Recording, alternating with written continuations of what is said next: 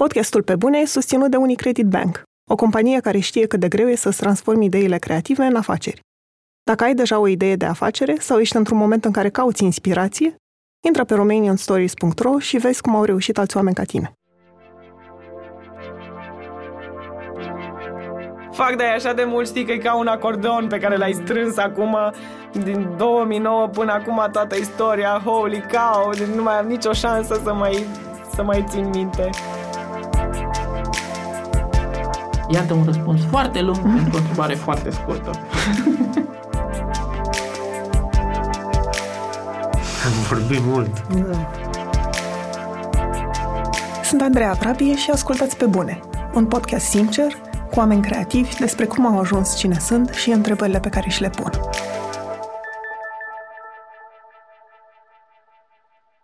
Urmează un episod special pentru aniversarea 8 ani de când a apărut Dor. În prima parte a episodului am vorbit despre cum a apărut ideea lansării Dor și despre problemele cu care s-a confruntat revista în primii ani. Dacă nu ai ascultat-o, caut-o întâi și întoarce-te pentru partea a doua. Reluăm povestea de unde am lăsat-o săptămâna trecută. Odată cu plecarea lui Cristian Lupșa, editorul Dor, la Harvard pentru bursa de jurnalism Nieman. Înainte însă de a merge mai departe, e nevoie de o precizare. Acest episod se bazează în mare parte pe amintirile unui grup restrâns de oameni. Și ca orice amintiri, ele sunt subiective și supuse erorilor. Ce a ieșit din interviuri nu reprezintă adevărul absolut despre Dor. Nu exprimă nici măcar viziunea tuturor oamenilor implicați în acest proiect. Reprezintă doar încercarea mea de a pune greutățile dintr-o organizație, așa cum mi-au fost povestite, pe un fir narrativ la rândul lui subiectiv. Acum să continuăm. Încă de la înființarea revistei, Cristi și asumase rolul de editor al publicației. Totul se întâmplase natural, fără discuții, la fel cum ceilalți fondatori, Sebastian, Gabi și Lavi, își asumaseră rolurile de senior editors. În timp, Cristi devenise omul care atrăgea fonduri spre revistă, dar și persoana la care apelau reporterii pentru feedback. De fapt, era omul care punea totul pe roate și absența lui, timp de un an, a fost simțită de ceilalți. Mă, știam că o să plece, eram avertizat de, nu știu, jumătate de an că o să plece. Îl auziți pe Adi Lungu, senior editor la Dor. A fost uh, destul de greu să facem chestia asta fără el, însă pentru că na, el este liderul organizației și mm, face lucrurile să se întâmple pe de o parte, uh, are o autoritate și o putere de decizie pe care na, și-a câștigat-o în timp, dar mai era și altceva și anume chestia asta de care îți spuneam și anume uh, faptul că el este o cea mai cunoscută persoană din organizație este și uh, e urmată și de faptul că reușește să aducă bani, să se vadă cu oameni și să ajungă la oportunități de finanțare mai ușor decât le este altora, știi? Mm, cei care am rămas, inclusiv uh, persoana care se ocupa de, de, de adus bani, n-am reușit să facem la fel de multe fără el, știi? Uh, revista am, am mers în, în linia pe care eu dăduserăm împreună în anii de dinainte și a mers ok, adică nu nu văd, uh, uitându-mă la numerele de atunci, nu văd niște probleme de, de conținut, știi? Ele, dacă au existat sau dacă în anii au existat chiar și când era el sau chiar și după ce s-a întors, ele erau niște chestii de rutină, de intrare în rutină pe care în general nu ți le dorești la un produs media. Și revista și în lipsa lui, dar și dintr-o oarecare inerție, uh, într-o oarecare nepriceperea noastră de a aduce finanțe în, înspre revistă, înspre organizație în general, uh, ajunsese într-un punct în care consuma mai mult decât producea și în care salariile uh, sau, mă rog, remunerația oamenilor, pentru că nu toți aveau salariu așa cum e definit el de legea română, uh, erau, erau împovărătoare. Gabi s-a putut concentra foarte bine pe partea de, de editorial. Și nu e ușor. i-a mâncat toate resursele și a făcut-o bine și nu, nu ai ce să-i reproșezi. Na. Și atunci partea de mers înainte din punct de vedere organizațional, de a aduce bani, n-a, n-a avut n-a avut overseer, n-a putut, n-a putut merge mai departe. Na. Era o teamă. Ana Maria Ciobanu, reporter Dor. Că, sau eu o simțeam, că nu o să fiu suficient de bună sau că publicul o să simtă că el nu e aici și că o să se schimbe cumva revista. Și mi-amintesc la o petrecere de lansare, nici nu mai știu care, că a venit un cititor și mi-a zis că se simte că suntem numai femei, că s-a, s-a feminizat foarte mult revista, are o voce de fetiță, așa, și a durut foarte tare, pentru că încercam să facem tot ce putem, era, ne adunam, discutam idei în continuu, aruncam cu idei, omoram idei ca să le găsim pe cele mai bune și poate tocmai din panica asta uneori îndesam numerele cu tot ce credeam noi că e mai bun, de nici nu apucai să-ți dai seama de fapt ce a fost în numărul ăla, pentru că dădeai 4-5 cărămizi de texte grele și n-ai energie să le duci pe toate odată. Cred că nu știam să le dozăm. Și era, era o frică. Era și... Nu știam nimic din ce credea el. Nu, nu, nu mi-amintesc să fi primit feedback în perioada aia. Cred că ne-a și scris că nu o să ne spună ce crede. Parcă a fost un mail de genul ăsta. Și mă întrebam mereu, mai ieșit un număr ce-o fi zis? S-o fi citit? Nu o fi citit? Ce crede despre toate astea? Era aveai un pic... Nevoie de, aveai nevoie de feedback-ul lui? Da, nu dau seama de ce, că eram o echipă, aveam feedback și de la, și de la, de la Lavi și de la Gabi Dobre, care rămăsese senior editor și între noi vorbeam destul de mult, dar domnea așa o nesiguranță și mm, se simțea, nu știu de ce simțim sau simt nevoia de o voce din asta, din background care să vină să zică despre ce e vorba de fapt și cum a fost, simțeam nevoia. Deși structura la care ajunseseră împreună funcționa, textele pe care le produceau simțeau că erau la fel de bune, mulți au avut senzația că în perioada în care Cristi a fost plecat în state, revistei cel mai mult i-a lipsit o persoană care să-i ghideze pentru a merge înainte.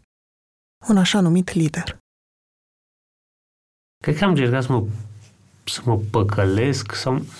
Vorbește Cristi Lupșa, editorul Dor. Sau să mă conving an de rândul că nu, că n-au de ce alții să se uite la mine ca la un lider. Adică nu sunt atât de modest sau de bătut în cap să nu-mi dau seama că dacă nu trăgeam eu de lucruri, nu se întâmplau. Dar mi se părea că există o, o diferență între a fi ăla încăpățânat care trage un proiect după el sau ăla care e acolo să se asigure că lucrurile se fac și, nu știu, cuvântul ăsta lider, care mi se părea ceva foarte programatic sau foarte cineva care cu adevărat trebuia să, să fie stăpân pe tot și care nu doar că era capabil să asigure constanță și continuitate, dar, nu știu, să ofere viziune și îngrijire și tot soiul de lucruri de care nu cred că m-am simțit capabil și că am fugit ca dracu de cuvântul ăsta, deși, ca în, adică fugind de cuvântul ăsta, chiar și înainte să plec, am făcut tot soiul de programe și programele în astea de să înveți să fii un lider mai bun sau te, să te învățăm să fii un lider mai bun. Și mă gândeam, trecând prin toate astea, mă gândeam, păi n-am, n-am cum, că Adică unele din chestiile pe care le facem aici, mai ales alea care țineau de, nu știu, discursuri uh, foarte nu știu, adunate în fața altora și siguranță în fața problemelor și uh, viziune și după aia, nu știu, capacitate de, de a lua niște decizii grele. Adică sunau foarte bine, dar nu mă vedeam în stare să fac chestia asta și cred că trăiam și cu ideea asta că nu e doar proiectul meu, adică na, cum să fiu eu lider când suntem mai mulți? Cred că mă lupt mai puțin cu ideea asta acum, dar ani de zile m-am luptat cu ideea asta că nu e, nu e fair față de proiect să ajung eu în rolul ăsta când n-am fost singur la masă. N-a fost ideea mea. Ok, eu am tras de ea, dar nu am ownership-ul pe, pe ideea asta. Și asta a fost un, uh, un sac de cărămizi destul de greu de dus. Adică, poate pentru mine, poate altcineva spune, po, pe dacă asta, eu sunt, eu sunt. Dar mie mi-a fost foarte greu. Adică, de ce, de ce eu? De ce, nu știu, de ce încăpățânarea mea e suficientă ca să mă scoată în față în detrimentul altora. Și cred că multe din frustrările mele de-a lungul anilor ăstora aveau legătură cu de ce nu vor și alții. Că eu nu vreau să fiu în față, eu vreau să continuăm să existăm. Și îmi dau seama că era un soi de catch-22 în ăsta, pentru că eu veneam uneori cu, nu știu, cu soluții sau cu extra extra efortul de, de muncă mă aducea în față în detrimentul celorlalți care, fără de care nu s-ar fi întâmplat acea soluție pe care ai să zicem că am găsit-o sau uh, la, la care m-am gândit. A fost, a fost foarte ciudat. Adică am început, mai ales pe măsură ce echipa creștea, am simțit presiunea asta mai ales dacă oamenii au joburi, că e responsabilitatea mea ca ei să, să fie plătiți. Și asta a fost foarte, asta a fost foarte dureroasă, că ducea relația într-o altă, ducea relația într-o altă sferă. Și știu că unul din lucrurile pe care am zis că le fac înainte să plec, adică dincolo de a încerca să le spun tuturor cum e gândit sau să recapitulăm împreună cum e gândit sistemul nostru de funcționare, ce am învățat eu și ce fac eu de nu mai stăm până la șase dimineața, cred că oarecum modul în care poate inventez acum, știi, și o chestie de justificare ulterioară, da? Ca să mă simt mai ok cu rolul ăsta în care simțeam că sunt împins, preferam, nu știu, seara, în ultimele două seri de corectură, să trimit pe toată lumea acasă și să rămân doar eu cu art director. Adică, ok, dacă tot m-ați împins acolo, să-mi duc rolul până la, la cap. De ce să stați și voi aici când uh, chiar n-aveți ce face. Adică doar așa să bifăm ideea asta de suntem toți pe baricade, n-are, n-are sens. Și atunci și asta e o obișnuință care cred că continuă într-un fel și până, și până azi mai mult sau mai puțin. Adică de ce să fiți voi aici uh, până în ultimul moment dacă nu e nevoie de munca voastră în ultimele 3-4 ore? Nu cred că a fost o pedeapsă, că na, chiar nu e nevoie în momentul în care faci ultimele mișcări de mai mult de 2-3 oameni, că n-au ce face. Dar, uh, na, era modalitatea mea de a-mi, uh, de a-mi însuși oarecum, nu rolul de lider, cât, nu știu, responsabilitatea asta. Iar nu cred că am, nu cred că am căutat-o. Uh, cred că asta e, cred că asta e adevărul cel mai important, că n-am, n-am căutat să conduc o revistă uh, și mi-a fost foarte greu să mă pac cu ideea că asta fac.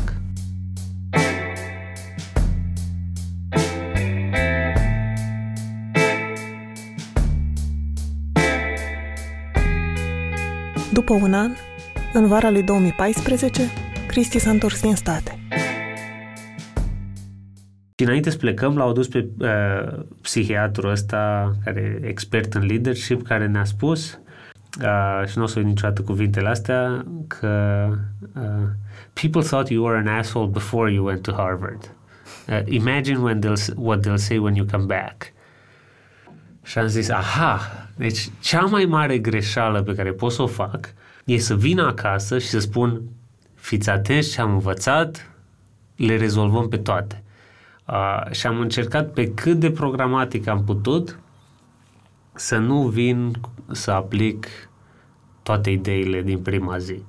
Uh, și a fost foarte ciudat că țin că m-am întors și le-am zis tuturor, eu o să mă reintegrez în redacție, dar uh, am să o fac progresiv, am să o fac în decursul a una, două luni și că numărul din toamna lui 2014 s-ar putea să fac, dar uh, e responsabilitatea voastră, pentru că vreau să văd cu ochi noi, vreau să văd din afară cum funcționează organizația noastră. Și știu că m-am întors și am scos la masă pe toată lumea în decursul unei luni, i-am intervievat pe toți despre cum e, cum a fost anul, unde suntem, ce facem, la la la și am niște idei foarte, nu știu, aveam creierul limpede și am zis că, uite, putem construi um, lucruri.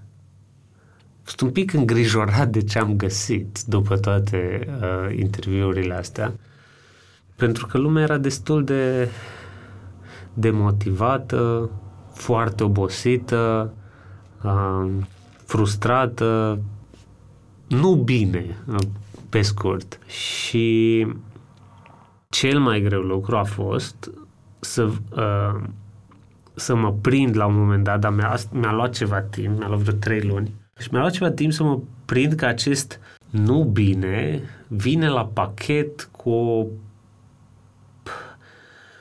sau era construit și pe o nu știu, urma un soi de prăpastie uh, financiară, adică eram oamenii erau obosiți, tracasați, uh, nu găsiseră poate cele mai bune soluții de a lucra împreună și de a funcționa în anul, în anul care lipsisem, dar uh, se slăbiseră șuruburile și de la toate mecanismele care aduceau resurse. M-am prins în prima lună cum stăm cu moralul, ca să o simplific, da, am zis, ok, asta poate reușim să ne descurcăm, da? Ne repoziționăm, mutăm oameni, aici hai să zicem că mă fortificase bursa e suficient încât să accept că, indiferent că oamenii uh, mi-au cerut asta explicit sau nu, ei se așteaptă de la unii dintre ei se așteaptă explicit de la mine să, să fiu un, un lider și mai important pentru mine, ceva ce mi-a zis curatoarea de la nimeni e produsul este ce ați construit este, mai, este cel mai important și că trebuie găsite soluții ca produsul să continue dacă el oferă ceva cititorilor și spațiului cultural în care se întâmplă. Era nevoie de o schimbare. Primul pas a fost să caute un spațiu mai mic pentru redacție. Apartamentul de pe tunar urma să fie scos la vânzare și nu avea niciun rost să caute ceva la fel de mare, pentru că n-ar fi putut susține cheltuiala. Al doilea pas, și poate cel mai dificil, a fost să realizeze că nu puteau continua ca până atunci. Salariile și alte plăți atârnau prea greu. Așa că în decembrie 2014, Cristi a decis să se dea toți afară de la revistă. Un moment numit mai târziu Marele Reset. Ana Maria Ciobanu povestește cum își amintește că au primit unii reporteri vestea.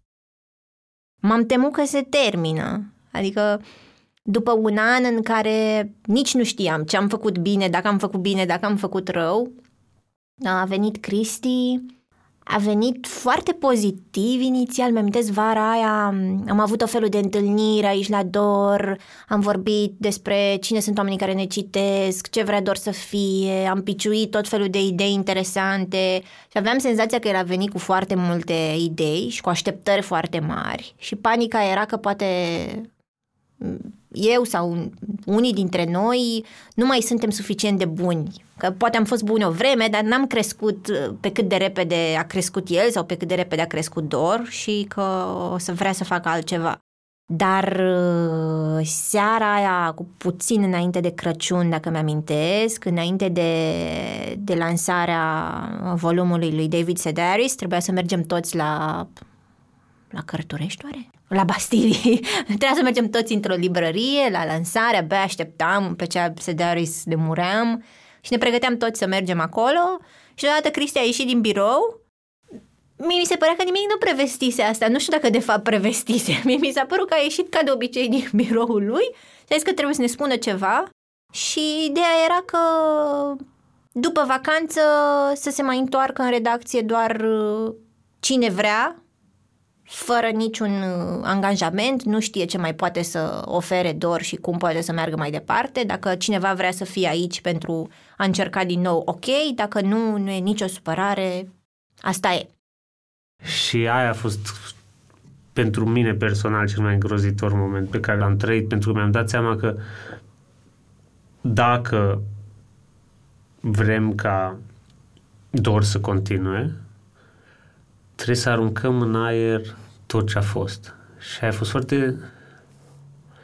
Și sunt dispus, nu că sunt dispus, știu că probabil n-a fost decizia cea mai fair și cea mai bună ca prieten și coleg al oamenilor cu care am lucrat sau al omului ăla care n-a vrut să-și asume rolul de a lua decizii pentru această idee, dar era cea mai bună decizie strategică dacă rolul meu era să păstrez ideea asta și jurnalismul din dor în viață pentru că sunt oameni care au nevoie de el.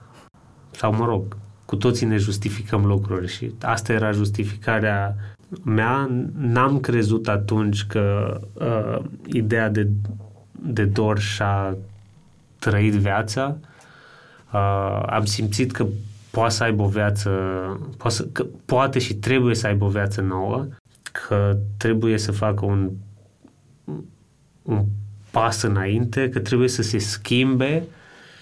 Uh, și asta am simțit înainte să iau deciziile astea. Adică eu venisem din state într-un fel cu dorința de a-i convinge pe ceilalți în timp să facem niște schimbări. Păi ne-am dus la lansare. Știu că mi-am pe Andreea că Andreea Giuc a izbucnit în lacrimi atunci, am, știu că avea ochii roșii, mă uitam la ea, eram, eram pur și simplu șocată de cât de brusc a venit mesajul, cât de neașteptat și așa, cumva, seara, înainte să mergem undeva, n-a fost așa acel moment în care cineva îți spune că nu merge bine sau că e nevoie de o schimbare. A fost foarte brusc. și a fost foarte ciudat și drumul spre librărie, apoi. Știu că am mers pe jos cu pițul și vorbeam, nici n-am vorbit despre dor cumva, vorbeam așa de incertitudini, și ea zicea că, păi, nici nu știe. Și că se gândea să-și caute job, dar în același timp se gândea că nu o să se adapteze nicăieri și că nu vrea să scrie despre eu știu ce. Și nu știam care încotro.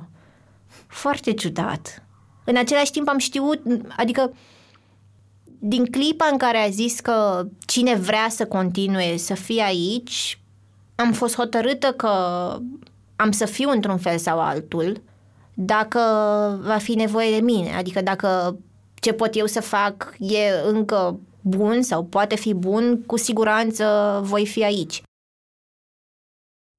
Anunțul despre care vorbește Ana a fost însoțit de un e-mail, în care Cristi a explicat în detaliu de ce crede că revista nu poate continua ca până atunci. E-mailul, pe care l-am citit pentru acest episod, nu prea lăsa loc de optimism dar exista o minimă speranță că dacă revista își revenea, va reuși să-și reapropie oamenii care până atunci fusese reimplicați în viața ei. Nu s-a întâmplat așa cu toți. Cumva, la mine, marele, marele reset... O auziți pe Lavinia Gliga, unul dintre editorii fondatori.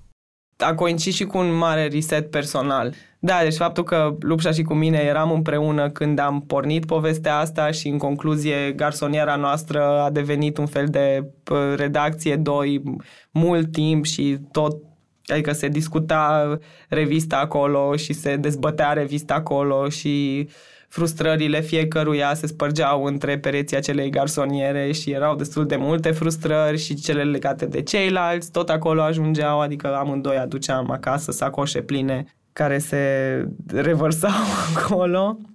Plus că garsoniera a fost faină, că s-au întâmplat și multe închideri de număr acolo și au, sunt la vremurile de haiducie. În continuare, cumva, adică în, în continuare sau acum încep să fiu, să fiu un pic nostalgică pentru, pentru vremurile alea, dar na, that's what old people do.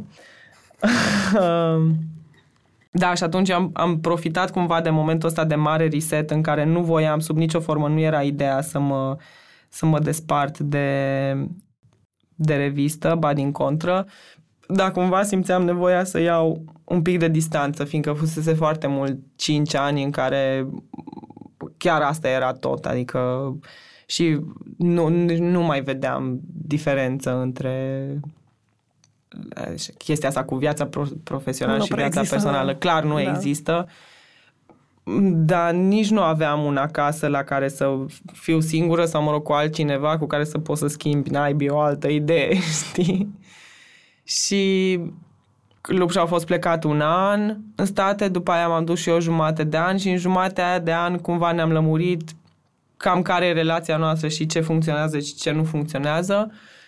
Și atunci, după ce ne-am întors, eu cumva pe mine mă cam mânca să, să iau un pic de distanță și de București și de, și de redacție. Nu mai voiam să mă întorc la, în redacție sub nicio formă. Și atunci am profitat, așa a început cumva detașarea mea, că m-am detașat pentru numărul cu Cluj. Am fost, ah, da, oh, ce bine. Uite că nu l-am întrebat pe Lupșa dacă a fost premeditată, super premeditată, când a venit el și a făcut un super pitch în, în, uh, în ședința de, pentru următorul număr. A făcut un super pitch pentru un dosar despre Cluj sau pentru ce, o for, nu era neapărat sub forma asta, dar era doar ca idee, bă, hai să mergem la Cluj să vedem care e faza cu Clujul și eu am fost, oh, fuck, da, mă duc eu și el a zis, da, sigur că te duci tu, go, știi? Nu știu, uh, uite că n-am, n-am vorbit cu el despre de, de subturile, dacă el știa cam ce conținea decizia aia, știi, că eu o să mă duc. Și că nu o să te mai întorci. Mă rog, asta nu se știa. asta, asta nu știa încă nimeni. Uh, da, da, adică sau așa a început, a început cumva pentru mine detașarea de, de, de organizație, cum ar veni. O parte dintre reporteri au revenit în timp, cum au fost Andreea Giuclea și Gabriela Pițurla menționate de Ana mai devreme. Altă parte, printre care și Gabi Dobre, unul dintre editorii fondatori, nu. L-am întrebat pe Gabi dacă dorește să vorbească pentru acest episod și mi-a spus că nu e încă momentul.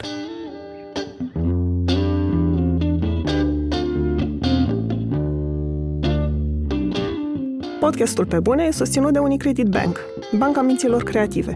Acum 10 ani, Unicredit Bank a început să sprijine comunitatea creativă românească. Astăzi, continuă să ajute și inspire oamenii care vor să înceapă sau să consolideze o afacere creativă, de la studiouri de design de interior la cafenele artizanale. Intră pe romanianstories.ro și descoperă lecțiile de viață ale antreprenorilor români.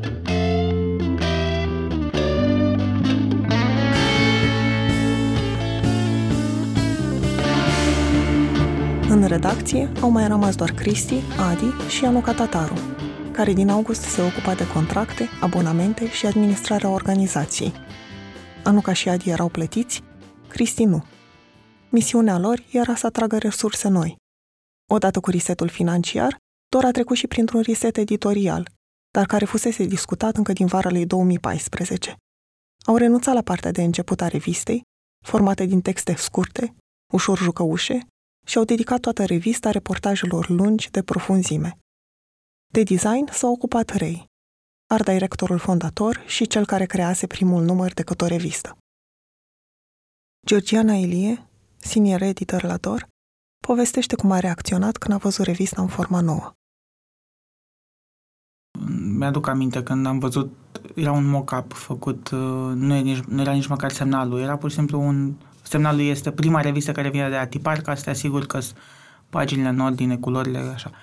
Uh, Mockup-ul e pur și simplu o chestie scoasă la imprimantă, capsată și te uiți la ea și zici, uite, așa va arăta revista. Și când am văzut-o, am avut un șoc.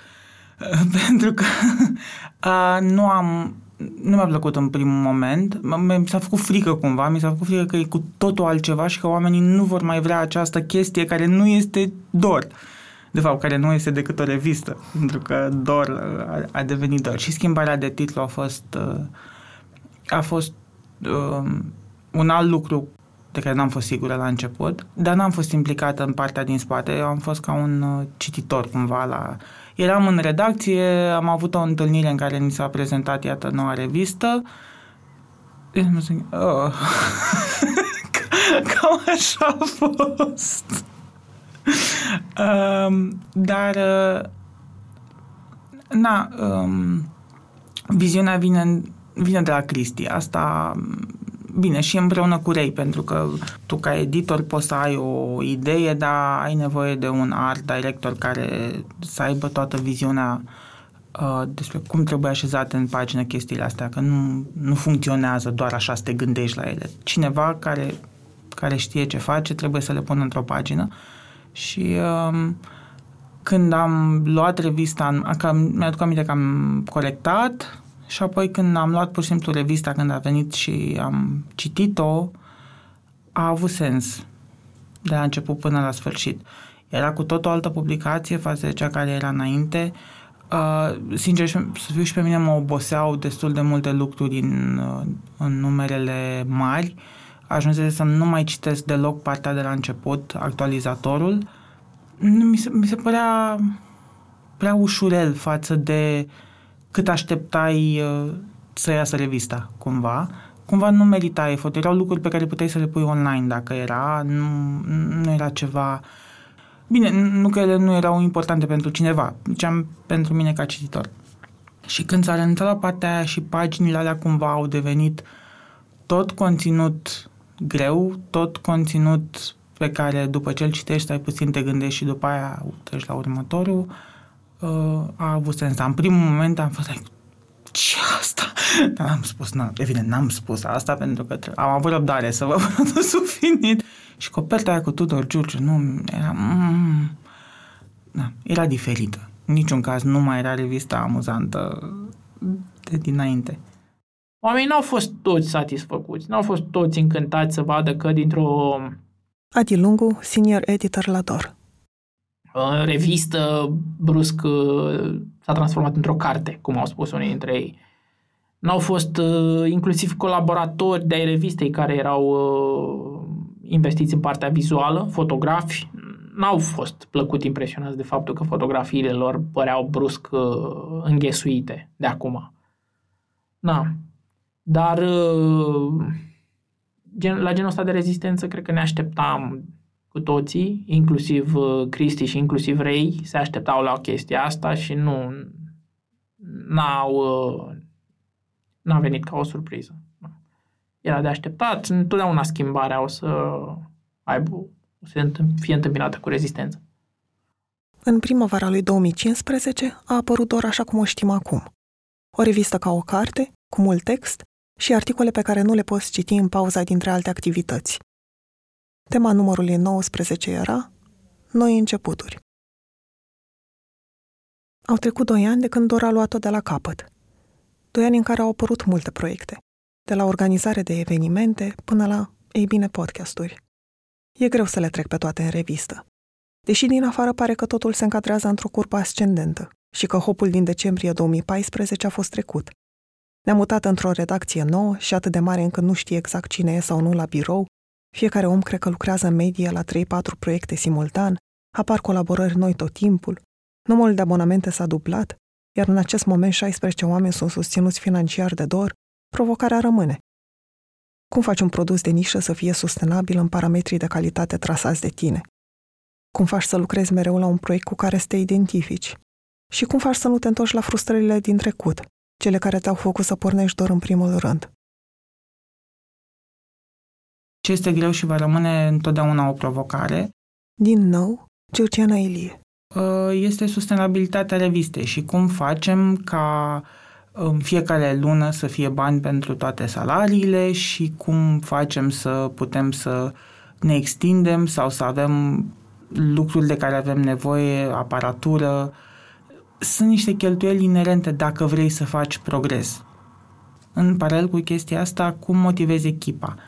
Uh, pentru că e o schimbare foarte mare față de cum era revista la început, când era foarte mult entuziasm. Acum semănăm destul de mult cu o instituție. Suntem o instituție, oamenii lucrează cu contract. sunt altfel de responsabilități, dincolo de cele legale și birocratice care sunt inerente. Uh, și să motivezi oamenii și să te asiguri că uh, și cei din zona de uh, administrativ se simt incluși în ce se întâmplă în zona de editorial și că Na, editorialul e împărțit între cei care stau în redacție și cei care sunt colaboratori. Cum te asiguri că toată lumea dă cei mai bun sau că e fericit aici sau că vrea să că se gândește la noi atunci când are o idee de uh, articol, de material de investigat. Sunt foarte multe lucruri la care încă, încă mai căutăm soluții. Cred că ce am învățat, mai ales în ultimii doi ani, îl auziți din nou pe Cristi Lupșa. E să văd mai bine niște oportunități și să încerc să conving oamenii din redacție să mergem după ele. O bună parte din aceste oportunități le-am vânat ca să ne asigure o sustenabilitate, dar în același timp vezi niște oportunități care îți permit să și creezi lucruri noi și bune. Uite, de exemplu, avem ghidul ăsta pe care îl facem cu Unicredit de, de aproape 3 ani care el a pornit ca o mare bucurie din partea noastră că avem un proiect de custom publishing unde nu există uh, intruziune din partea, din partea companiei și unde ai libertate editorială să creezi și și subiectul este pe placul, uh, pe placul echipei care creează conținut. Dar făcând chestia asta, îți dai seama că văd alții acest produs și vor și ei și poate nu sunt un partener la fel de bun și la fel de deschis ca unui credit. Și îți dai seama, hm, este nevoie în piață de o agenție de care să creeze conținut pentru alții. E tentant să vrei să umpli și acea nișă pentru că problema de la care am pornit noi în 2009 că nu e rezolvată. Calitatea jurnalismului românesc sau a or, aproape oricărui soi de conținut s-a diversificat, dar n-aș spune că a crescut. Poate din contră. Adică eu sunt foarte influențat acum de ce s-a întâmplat acum câteva zile când am amânat doar live și știrea asta a ajuns pe peste tot. Da? Cred că putem spune că pe peste tot, că am văzut-o la televizor, în online, la radio și suntem la patru zile distanță da? A, și-a ars toate ciclurile media, adică de la știre, la comentariu, la televizor, la posturi de bloguri, la bucățile de punere în context și eu am vorbit cu doi oameni din uh, despre asta. Adică doi jurnaliști m-au sunat sau au vrut să mă întrebe ceva despre chestia asta. Deci con- calitatea conținutului în România, că vorbim de conținut jurnalistic, că vorbim de conținut de brand, că vorbim de conținut publicitar, nu prea s-a îmbunătățit. Și e foarte tentant să vrei să scurcircuitezi și uh, alte zone creative. Sau să scurcircuite, să intre acolo și să spui, bă, dar puteți mai bine, cu puțin mai mult efort, cu puțin mai multă atenție, puteți mai bine.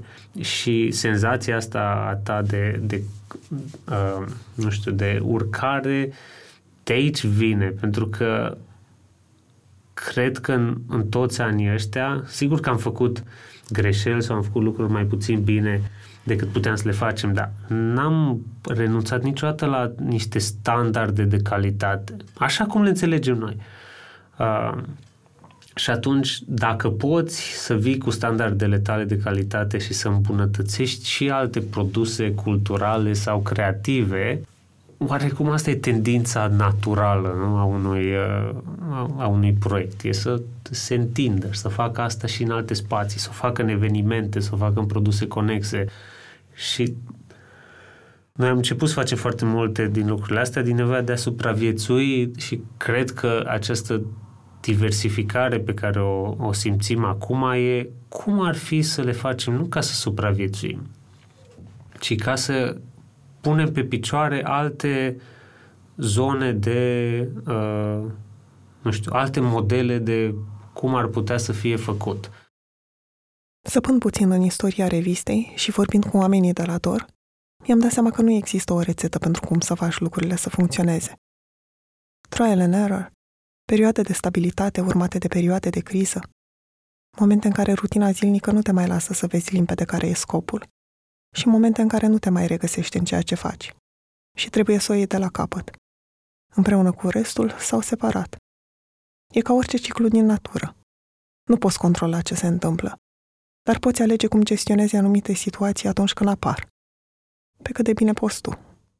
Sper să existe dor cât mai mult timp de acum înainte și să lucrăm cât mai bine la el, să fie un produs cât mai bun și să fim noi cât mai fericiți cu ce iese. Asta, pericolul de fapt nu este să plec eu, să plece mai știu eu cine de aici. Pericolul este să um, nu, nu reușim să ne reinventăm și să nu scoatem chestii la fel de bune așa cum ne dorim. Și atunci să um, în loc să murim în glorie, cum am face să zicem, gata, închidem tot, suntem prea buni și ne ducem și facem altceva, în loc să murim în glorie, am murit într-o fâsâială, am murit într-o, într-un compromis. Am uh, închide porțile într-o manieră din asta neplăcută. Ziceam pe Facebook că acum câteva zile că ce își dorește doar să fie, ce îmi doresc eu să fie doar de fapt, este ca oricând în viitor deschizi un număr să vezi cum arăta societatea în anul în care a fost scrisă. Și asta mi se pare o miză foarte importantă. E un proces de demitizare a, a bazmelor pe care ni le spunem. Este un proces prin care, și îmi place să spun asta foarte mult și a devenit un clișou, construim punți între oameni. Acolo unde sunt întrebări complicate, nu există răspunsuri simple. Și de aia simt că ce face Dor este foarte important. Și ceea ce fac celelalte instituții de presă este important. Nu facem genul ăsta de comparații. Cred că e complementar jurnalismul de investigație și ceea ce facem noi. Dar simt că Dor reușește să construiască acolo unde pare foarte greu de făcut lucrul acesta. Și îți dau exemplu materialului Soranei, uh, Soranei Stănescu, deficit de atenție, despre uh, scandalul de la Pitești, protestul în care 29 de copii au protestat împotriva unui coleg de-al lor, un copil cu niște probleme uh, de mai multe feluri, medicale, intelectuale, uh, sociale și așa mai departe. Și uh, în loc să căutăm un vinovat, că poate erau, dis, discriminau ceilalți sau poate că acest copil era atât de rău încât nu putea fi integrat într-un colectiv uh, tipic, în loc să căutăm răspunsul ăsta simplu, care poate ar, ar satisface mulți oameni, noi l-am găsit pe cel complicat, care spunea că toată lumea are dreptate până la un punct. Și apoi toți se înșală de la un punct încolo și că nimeni în toți anii ăștia cât a degenerat conflictul nu a încercat să fie la mijloc între ei și să-i ajute să vadă ce au în comun. Pentru că și sigur, nu e un răspuns simplu și nu-ți spune ce să faci de acum încolo. Dar pentru cine vrea răspunsuri simple, există o grămadă de alte publicații. Noi vrem ca oamenii să gândească după ce citesc, să-și tragă singur concluziile eventual, dar măcar să aibă șansa să vadă cum gândește celălalt ceea ce singur nu prea poți să faci. Și asta e avantajul, aici e scopul nobil al jurnalistului, faptul că are acest pașaport care îi deschide ușa în tot felul de lumi în care oamenii obișnuiți nu au acces și nici măcar noi ca oameni obișnuiți nu am avea acces. Doar când avem legitimația asta în mână, când ai acest, acest mandat de jurnalist, um, ai ocazia să investighezi motivațiile oamenilor din diferite zone și apoi să le prezinți lumii și poate să-i ajuți să, să vadă ce au în comun. Că e atât de ușor să divizezi oamenii, uite ce se întâmplă în state, uite ce se întâmplă în Marea Britanie și teamă mie că și la noi destul de curând se acutizează. Um, dacă putem să contribuim puțin la uh, apropierea oamenilor, cred că este o miză un scop în spatele căruia pot să mă așez oricând.